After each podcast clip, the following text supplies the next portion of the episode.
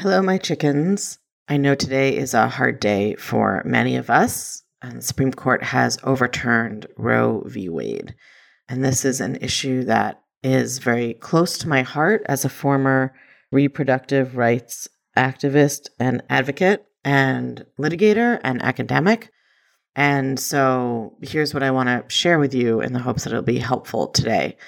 I think as someone who's done this work or did this work professionally for a long time, some ways today's decision is not at all surprising. The writing has been on the wall for a very long time. So the question is how do we meet this kind of challenge from a thought work and coaching perspective?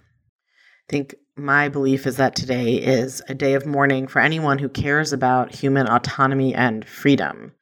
This ruling is a violation of the rights of anyone who can get pregnant and is in keeping with a long history of patriarchal control over women or other people's childbearing bodies. It's not only women can get pregnant. As usual, the burden will be worse for people of color, disabled people, poor people, anyone living in a marginalized identity or in a conservative run state.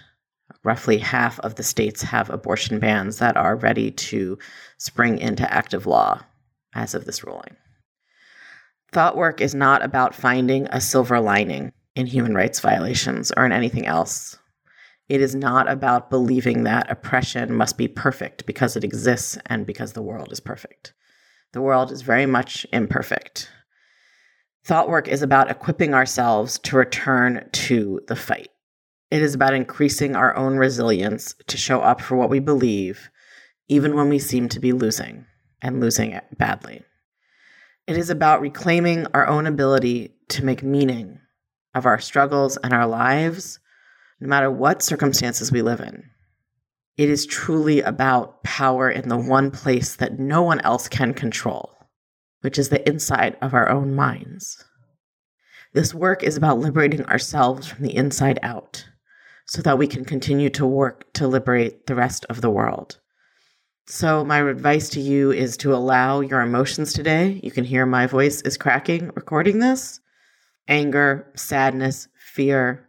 I want you to do whatever you need to do cry, grieve, scream, howl, experience those emotions.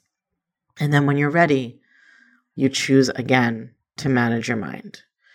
Choose what you want to believe about this decision, about the world, about yourself, your own capacity for resilience and joy and change. If we give up in our own minds, we are giving up on the world, that is when the patriarchy wins. Don't give up. For more on this, you can listen to episode 30, What About Sexism? and episode 70, Clean versus Dirty Pain. And if you want to take a tangible action, the quickest thing you can do to help equalize abortion access in a post Roe world is to donate to local state and abortion funds. Don't donate to the National Planned Parenthood or the bigger organizations, is my recommendation. They have a lot of funding. Not all of their locations even perform abortions. Local abortion funds are the funds that will help people actually travel to the states where they can get procedures.